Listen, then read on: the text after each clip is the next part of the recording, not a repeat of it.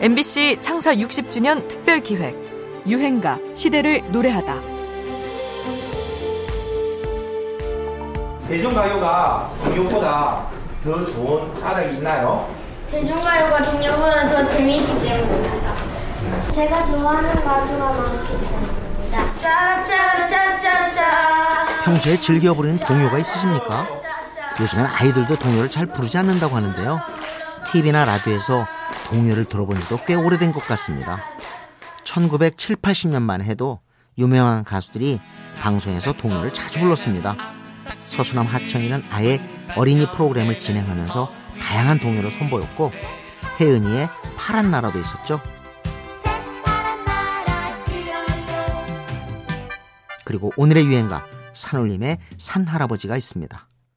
산울림은 음악을 하는 동안 100장의 앨범을 내겠다는 당찬 선언을 합니다. 호언한 대로 여러 장의 음반을 내려면 다양한 음악을 선보여야 했겠지요. 이들은 어린이들이 성인들의 대중가요를 흥얼거리는 걸 보고 대중가요처럼 부를 수 있는 동요를 떠올립니다.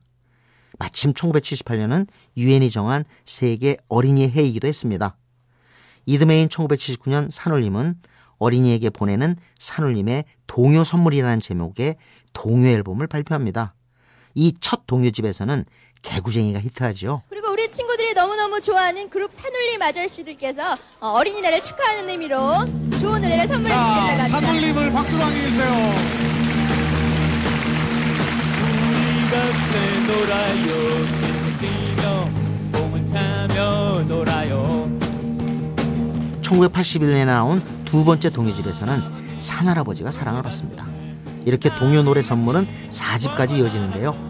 산할아버지는 MBC 대학가요제 제1회 대상곡 샌드페블스의 나 어떻게를 비롯해 내 마음은 황무지, 독백, 회상을 쓴 산울림의 둘째 김창훈이 만든 곡입니다. 골방에서 곡을 고민하고 있는데 갑자기 번개처럼 멜로디가 떠올랐다고 하네요. 어린이들은 동요로 곧잘 불렀고 어른들도 어린 시절을 떠올리며 애청하고 애창했지요. 가장 성공한 어린이를 위한 대중가요이자 어른을 위한 동요. 산울림, 산할아버지, 구름 모자 썼네, 산할아버지.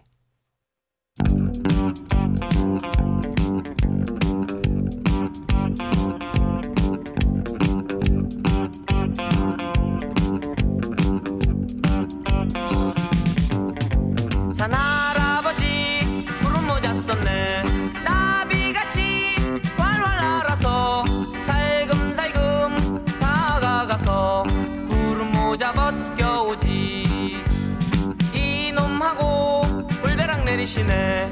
천둥처럼 고함을 치시네. 너무 놀라 뒤로 자빠졌네. 하하하하 웃으시네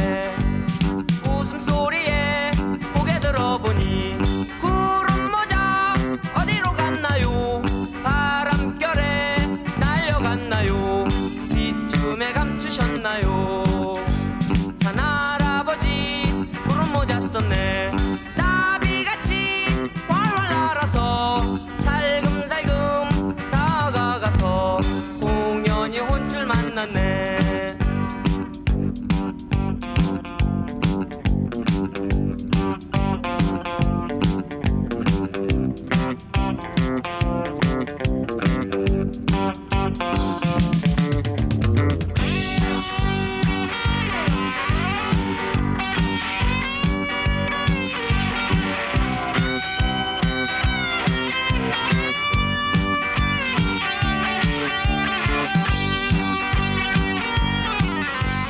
MBC 창사 60주년 특별 기획 유행가 시대를 노래하다. 지금까지 음악 평론가 임진모였습니다.